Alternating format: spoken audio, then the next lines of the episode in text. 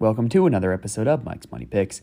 Today on the podcast, we're going to be breaking down the Thursday, March 23rd slate of college basketball DFS. That's right, the NCAA tournament is back already. We got a quick little three days off Monday, Tuesday, and Wednesday, but the tournament is back on Thursday with the Sweet 16, and we got a four game slate to attack on DraftKings and FanDuel.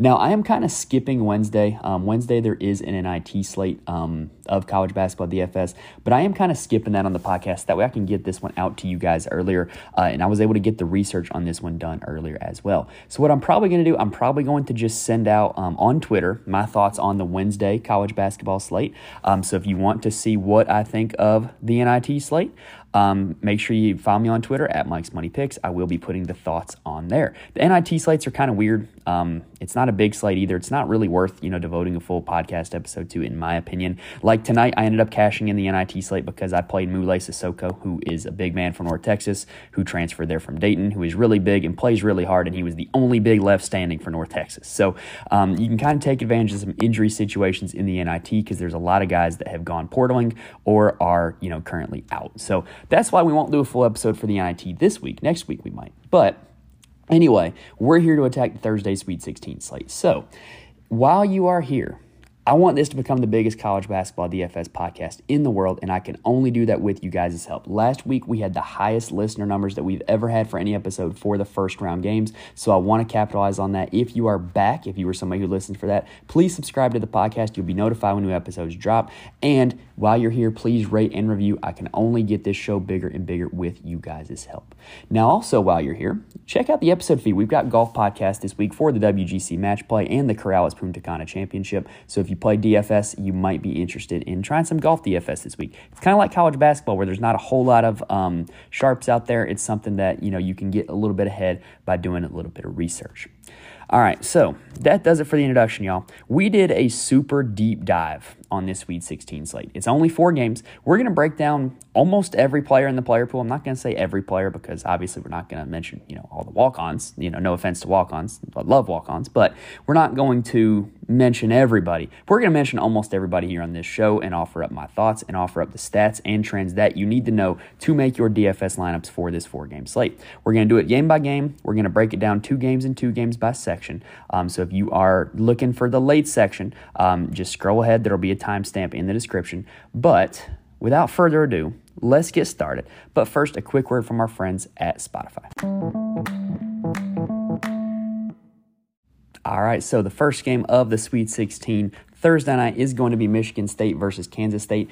KenPom has this one as Kansas State 70 to 69. Now, what's really interesting is that Michigan State is actually favored uh, by Vegas in this game, but Kansas State's got the edge on KenPom by one point. Um, as I've kind of you know told some people in my life, you know, Tom Izzo's doing his thing again, like that thing where he just takes a very average team and they peak at the right time in the NCAA tournament and they make a run when nobody really expected it, but then when they do it, everybody's like, oh yeah, it's Izzo. He always does that. Yeah, he's doing that thing again, and they're going to be competitive in this game. I see no way that this game turns into a blowout on either way because you just have a lot of guys that play really, really hard. And I think that that total of 139 on KenPom is actually pretty solid. Um, I could totally see it ending around that. Michigan State is ranked 302nd in the nation in adjusting tempo on KenPom, and K State is 41st. So it's definitely a tempo up game for Michigan State, getting those increased possessions for playing Kansas State. Now, both teams are in the top 10% in defensive efficiency according to KenPom. So there's no real um, like place to target on this one, although each team does kind of have a relative weakness that I am going to get to here. So let's start breaking it down player by player. AJ Hoggard from Michigan State is the team usage leader, and he has been the team usage leader in the tournament so far. But the problem is, is his price tag is so inflated that it hasn't really turned into a whole lot. He has not hit four times value in three straight games. However, if I were to make an argument for this game against Kansas State, this is the best tempo matchup that he's gotten since the Iowa game. And I also think it would bode well for him if he is in fact guarded by Markquis Nowell. I think he would be able to get some of these pull up mid range shots over Nowell, um, you know, with a little bit of a shorter defender. Now, Other good news for AJ Hoggard is that we just saw a ball dominant point guard do very well against Kansas State, and that was Cason Wallace at Kentucky. He had 21 points, 9 rebounds, and 4 assists on a 25% usage rate against Kansas State. And AJ Hoggard typically has a usage rate higher than 25%. Now, I also think that bodes well for Tyson Walker, also. He's another scoring guard for Michigan State. And right now, Hoggard may be the usage leader for the NCAA tournament, but Tyson Walker has taken more shots in this NCAA tournament, and he actually did, in fact, hit four times value against Marquette. So I would tend to believe that at least one of these guys, Hoggard and Walker, is going to hit value Thursday night. Um, and I kind of like both of them. I would say that they probably should be e- more even in price tag than they are, and I would probably give the edge that I am more likely to play Tyson Walker for that reason. He's a little cheaper, and I like the number of shots that he's getting. Now, Joey Hauser from Michigan State has had exactly four times value in three straight games. I'm not kidding. He scored exactly 30.0 fantasy points in three straight games. I thought it was a typo when I saw it. It's not. It's kind of crazy, right? Now, what is kind of alarming though is that he hasn't had over a 20% usage rate in four straight games. So he's giving you a lot of production without the ball being in his hands quite a lot. It means he's being super efficient. He's getting a lot of boards, a lot of peripheral stats. And I just, I don't know. I'm not really buying into paying for a guy at this price tag with this low of a usage rate. So it's probably a pass on me for Joey Hauser, even though he has been great in the last three games. Jaden Akins is a guy that will typically play about 25 to 30 minutes for Michigan State's backcourt. His usage rate is not great, but when you look at his game log, he just kind of finds a way to get too close to his average of 19 fantasy points a game. Like he doesn't deviate from that very often. I think he would need foul trouble from either Hoggard or Walker to be able to go super big. Uh, and I don't really think that's super likely, if I'm being honest. But the potential is there, and he has been super consistent. I could see him as a cash game value play more so than a GPP type of guy. Now, we did just see Oscar Tshiebwe get what felt like every single rebound against Kansas State. Like watching that game, it just felt like, you know, when the ball bounced off the rim, like, where's Oscar? Oh, he's right there. Of course he's getting it, right? So the guy that would take advantage of that for Michigan State would be Mady Sissoko. Uh, he has a higher rebound rate uh, than anybody else on the team, including Malik Hall, who I think is another kind of like Jaden Akins, low usage rate guy that plays a lot of minutes, but probably doesn't get to four or five times value. Um, so Mady Sissoko does have the highest rebound rate on the team. He played only 21 minutes to get to 28 fantasy points against Marquette. That's an incredible rate, 1.33 fantasy points per minute. Now, what is frustrating is that you will see minutes from Carson Cooper and Jaxon Kohler, but if Sissoko is out there for 21 minutes again, I definitely like his chances to get the four times value. And if he's able to play bigger minutes, I think he can get to even more because Kansas State is not a great rebounding team. Uh, and I definitely see the pathway for Sissoko to do what he did against Marquette again against Kansas State. Speaking of Kansas State, let's go ahead and break them down.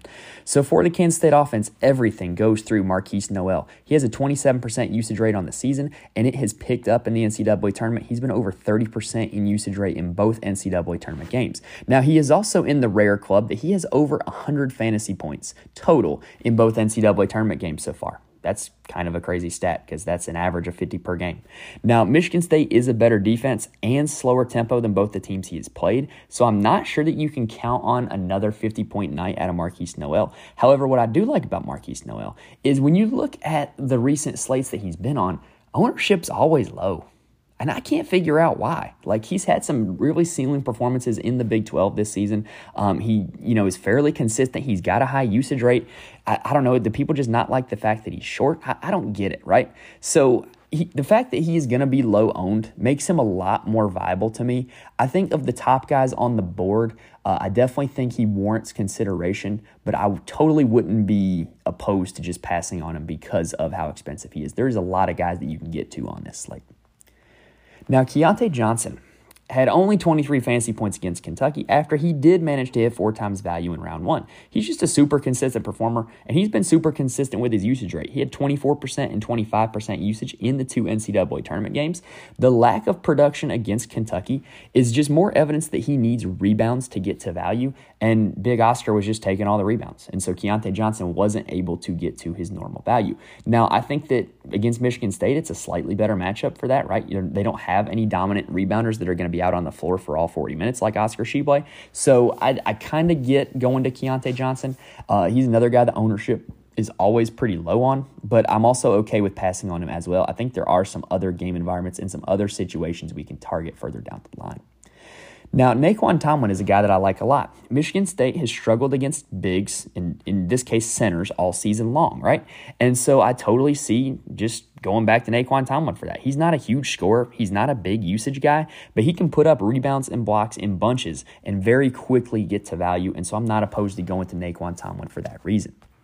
Now, Desi Sills is third on Kansas State in terms of usage rate on the season, but it's significantly behind Nolan Johnson. But he does have a little bit of a ceiling. He's hit five times value in two of his last four games. But I will say those two games have been up tempo games for Kansas State. And this is not really an up tempo game with Michigan State being in the 300s in tempo. Uh, he needs peripheral stats to get to value, or maybe Markquis Nowell foul trouble would help him get there. But I'm just not seeing it in this one with Michigan State being a slower tempo team. Now, David N'Guessan and Cam Carter are the other two guys that are going to be on the floor quite a bit, but have super low usage rates. Carter, in particular, plays a ton of minutes, but is super inconsistent, doesn't see a lot of shots. Now, if he does only take six shots and he goes like five for six or something, he's probably going to hit value, but I, I, just don't really want to bank on that, in my opinion. N'Guessan played 24 minutes against Kentucky, but he only averages about 0.7 fantasy points per minute, so he would need that exactly 24 minutes in order to hit four times value. So I think there's other guys I would rather play other than N'Guessan.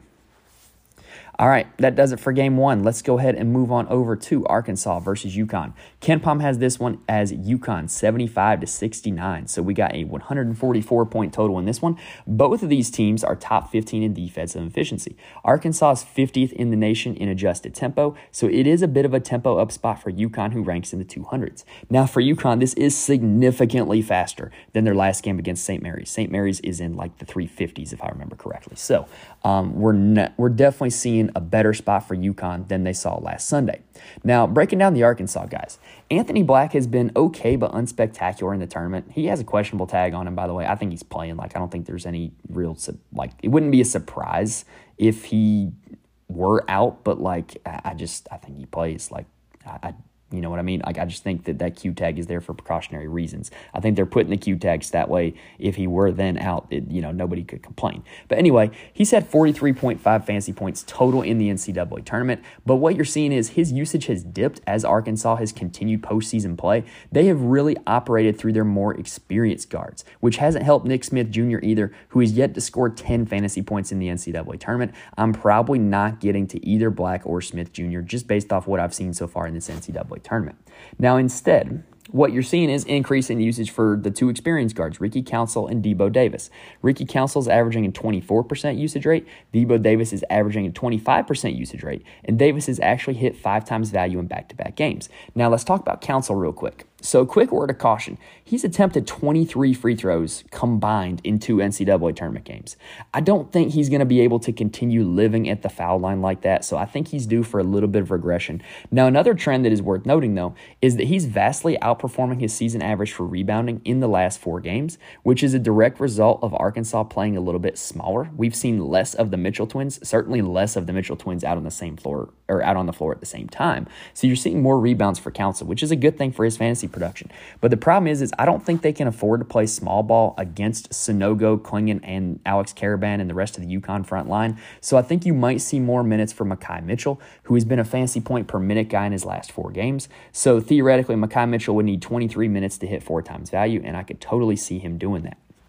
Now, another guy we're talking about in the Arkansas front court is Kamani Johnson. He's intriguing because he's actually been starting games at the five, but he's not like a super big, physically imposing five. He's had 15 fantasy points and 11 fantasy points in his last two starts. I don't think they can afford to play him at the five for very long because I think Sanogo is going to have his way down low with Kamani Johnson.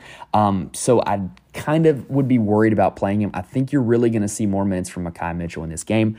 Um, now, also, I don't mind Jordan Walsh as a value play. He gets dual eligibility, and he doesn't need a lot of shots to hit value. He's been in between three and four times value in his last four games, and he picks up a lot of peripheral stats. Now, quick warning though with Arkansas, they've been one of the most unpredictable rotations all season long. Yes, they're super talented. They have a lot of guys who do a lot of different things, but they're all kind of specialists. And so Eric Musselman kind of just plays to whatever he sees for the game or whatever he's game planned for.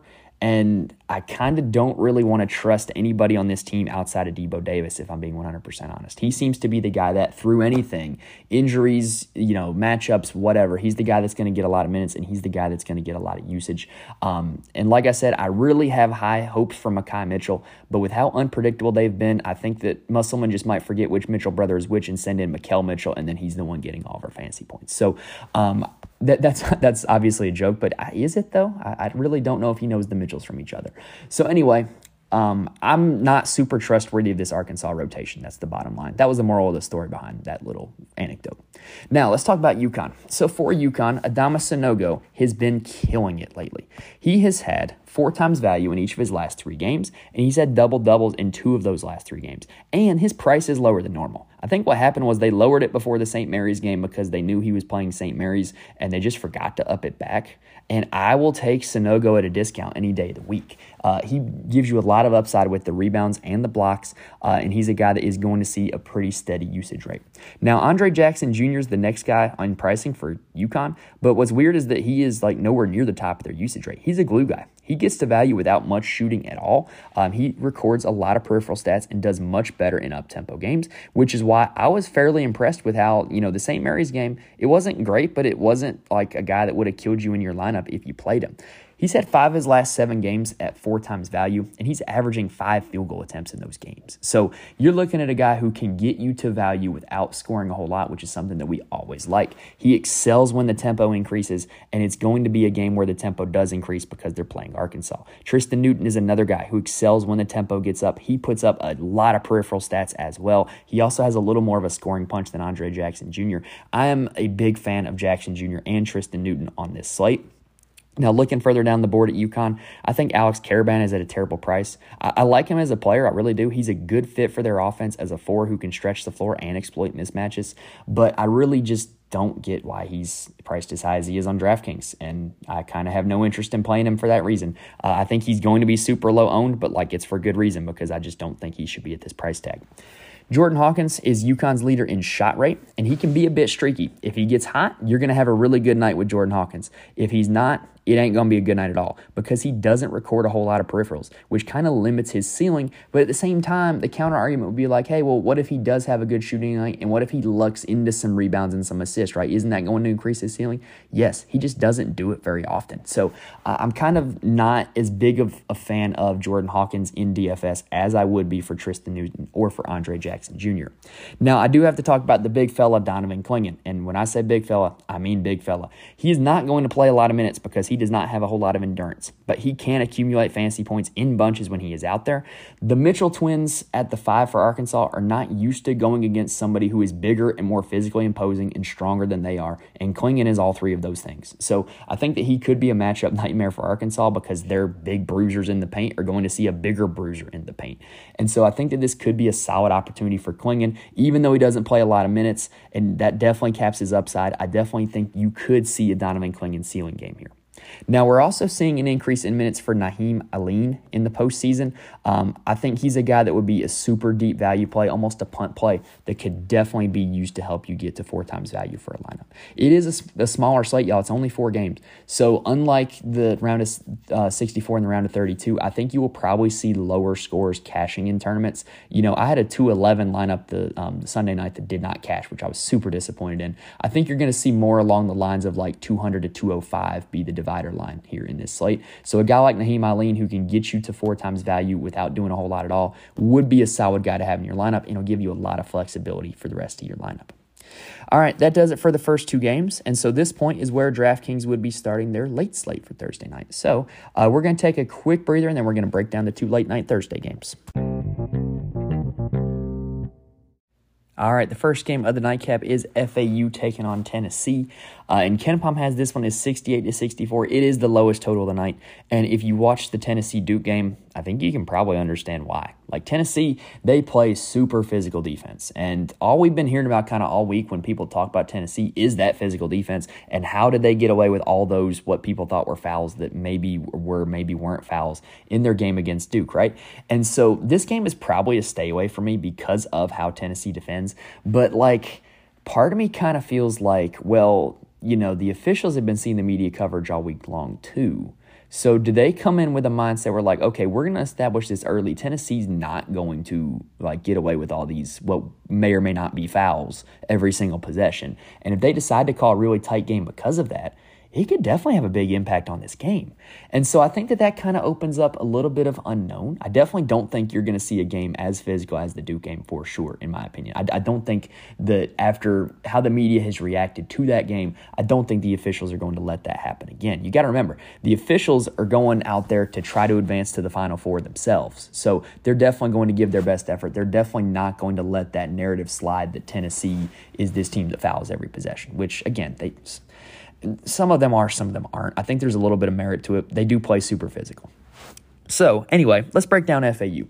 So, for FAU, the two guys that are going to have the ball in their hands and that would probably be getting fouled by the Tennessee guys are Johnell Davis and Alijah Martin. Honestly, they have very similar statistical profiles. They're very close in usage rate, shot rate, and fantasy points per game. But, you know, kind of what's weird is that in individual games, one of them seems to go off, the other one doesn't and then or they'll have games where they're both kind of even, right? Like it's one of the two options. You're either going to see one of them go off and one not, or they're both going to be about even. It's like they're locked into like about 65 combined fantasy points between the two of them, maybe a little lower than that. Um, and generally speaking, they're going to split it, you know, however the game works out, right? So, like, Johnell Davis is the one that's coming off of the huge game against Fairleigh Dickinson. So, if you want to argue that this is a sign for Johnell Davis having a better usage rate in the NCAA tournament in close games, hey, look, I totally get it, right? But my counter argument would be that Alijah Martin has significantly higher usage rate when they beat UAB in the Conference USA title game, which was a game that they needed to win to get in the NCAA tournament. So, um, I really think that these two, it's kind of splitting hairs. Um, I don't necessarily think that one or the other is a better matchup against Tennessee. Johnell Davis typically plays um, the four for FAU. Um, he does profile as a small guard who plays a super small ball role with the four, uh, and Alijah Martin does typically play minutes at the three. They're not big guys, so you're kind of looking at two guys that could po- both pose mismatch problems to the Tennessee guys who are not going to be as quick as these two. Now, the other guy that is while we're talking about lack of quickness, is Vladislav Goldin, the seven footer for FAU. Uh, he's kind of just been mediocre. Uh, he's been in between three times and four times value in his last three games, and he doesn't play a whole lot of minutes. He's ceding a lot of minutes to Giancarlo Rosado. Um, so I don't know if Goldin plays more minutes in this game or not. I don't really know how Dusty May is going to attack this one because he tends to play a lot when he has a size advantage and when the tempo is slow, right? And so he won't have a size advantage on Plavsic or Aidoo, whoever Tennessee's playing at the five, but he can match up with them defensively. He's not going to be exploited on the defensive end like by a stretch big because neither of them are like super scorers. Aidoo does float out around the perimeter, but he's kind of a catch and shoot guy. He's not a guy that's going to, you know, like create off the dribble from the perimeter. Um, so I could see Goldin getting a good amount of minutes. Um, but Rosado has been pretty good for FAU. He's hit four times value in their last two games. But what is worth noting is that FAU has not played these two together on the floor in the last five games. So both of them are capping each other's upside unless Dusty May decides to really throw us a curveball and match size with Tennessee and play both of them at the same time, which I don't see it. So I think right now Goldin and Rosado, they're kind of capping each other's upside. I would kind of be more likely to play Rosado for that reason.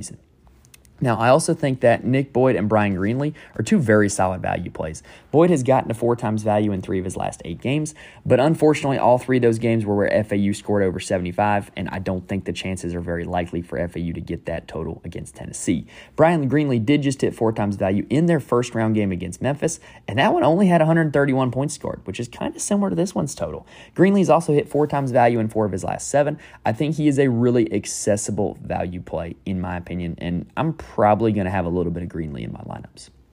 Now, for Tennessee, I had doubted on, on the podcast for Saturday, I had doubted Santiago Vescovi's upside on a lower usage rate before the Duke game. And he um, kind of proved me wrong because he put up 35 fantasy points. And what's even more impressive is that he did it with a 19% usage rate. Like he wasn't seeing a massive amount of usage. He was just playing really well, got a lot of rebounds and assists, and he shot a few huge threes in that game that did, you know, go in and they were huge for Tennessee in getting it.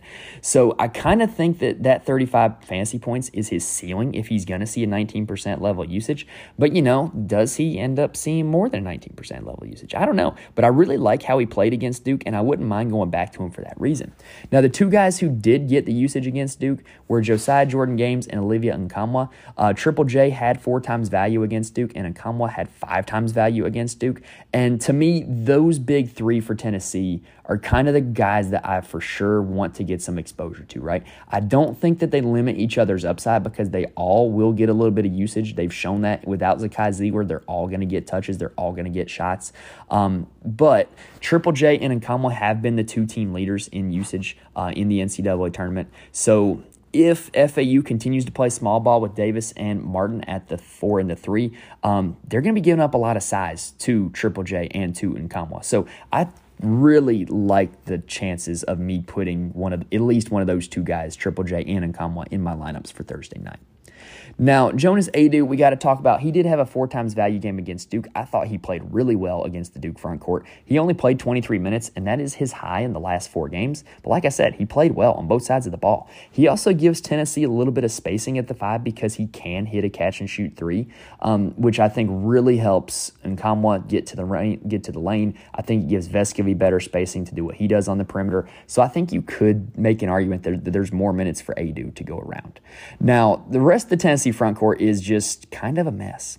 Julian Phillips does not play enough minutes to consistently hit value, um, and Uros Plavsic is a walking flagrant one foul. Um, like he just can't stop fouling.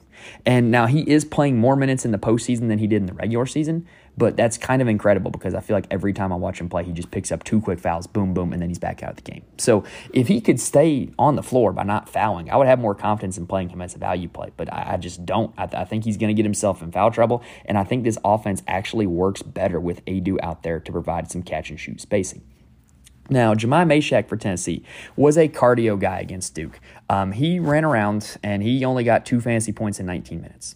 Now, I was surprised when I looked at the box score to see that he did have a 22% usage rate in that game. So, if he's going to get a 22% usage rate again, I think he puts up more than two fantasy points. Like, I think that was an absolute floor game out of Mashack.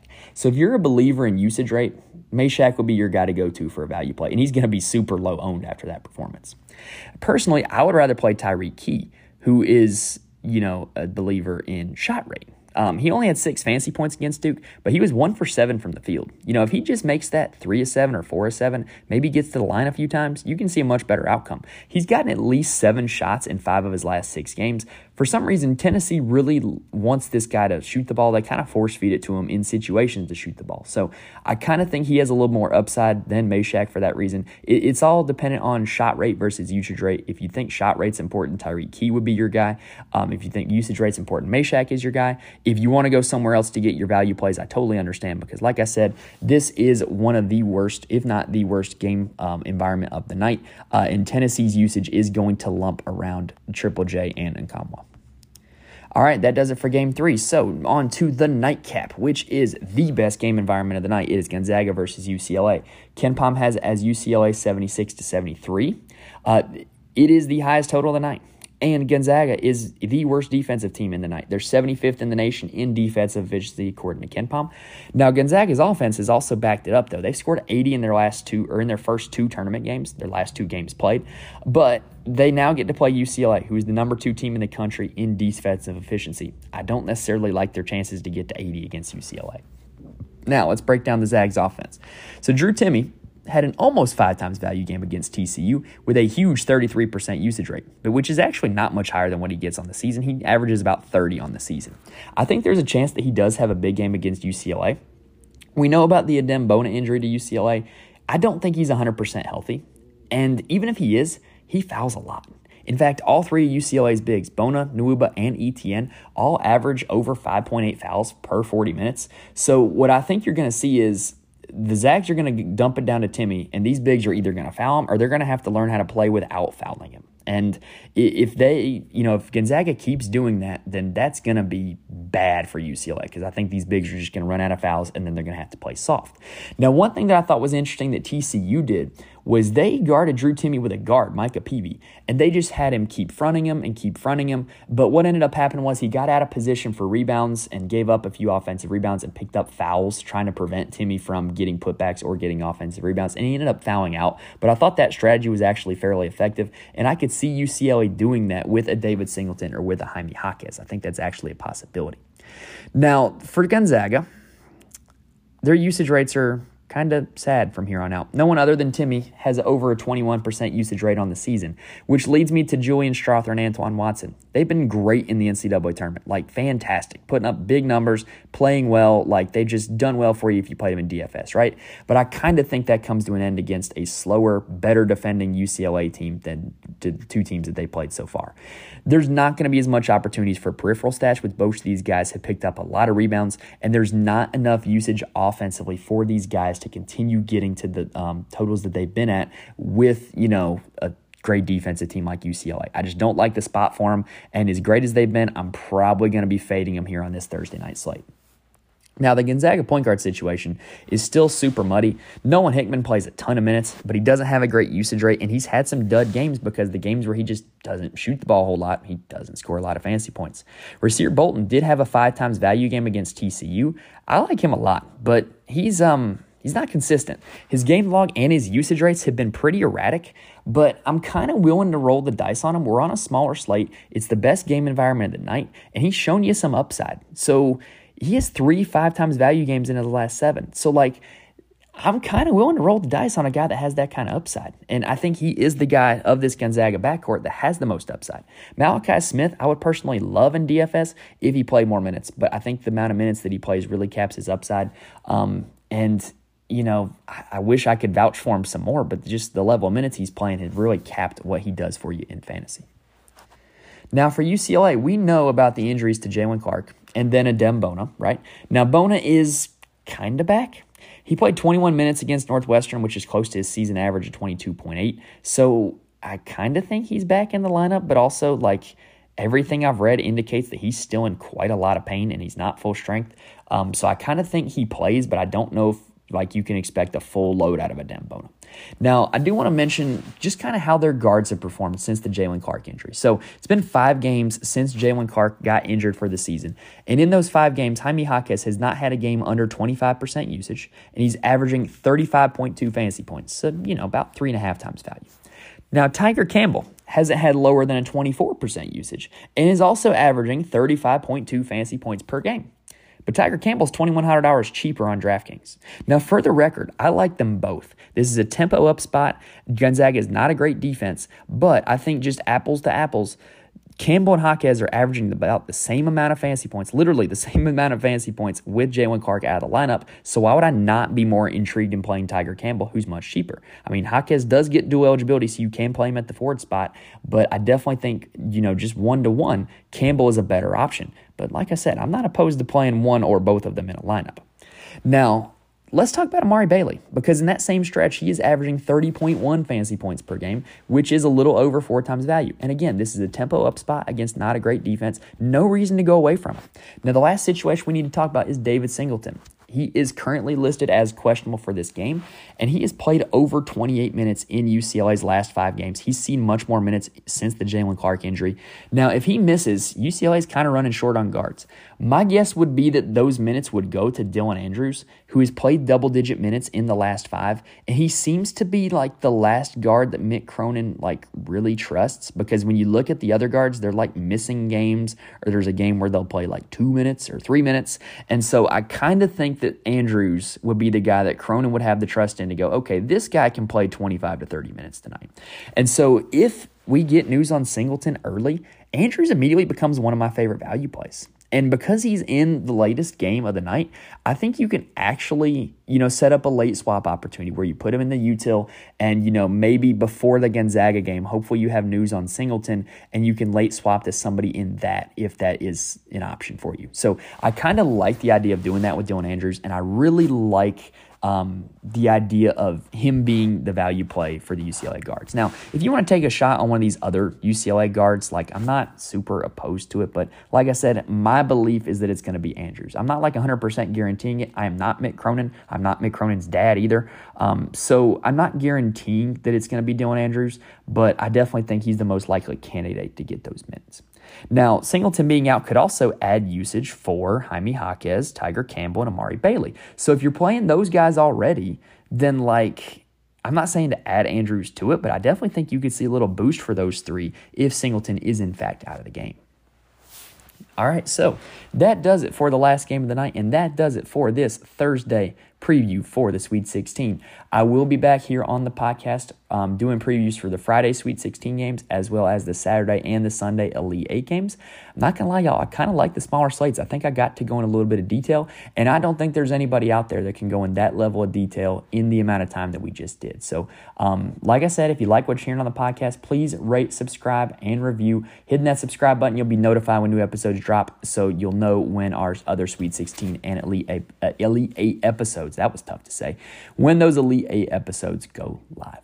All right, so um, the madness is back, y'all. I, I personally, I, I, love the first weekend the NCAA tournament, but I also really love watching this second weekend because to me, this second weekend the NCAA tournament, this is the most high quality basketball you will see for college basketball. Like it's great teams that are in action. Um, they're in normal college basketball sized arenas, not a dome like the Final Four. There's not all the added pressure and attention of the Final Four. This is college basketball at its finest, and I'm looking forward to watching it this weekend. And I will be here all weekend recording the podcast for the rest of the round. So. Best of luck to you guys in all your DFS endeavors. I hope I will see you um, later on this week for the other rounds here on the podcast. But thank you guys for listening, and I will see you guys next time.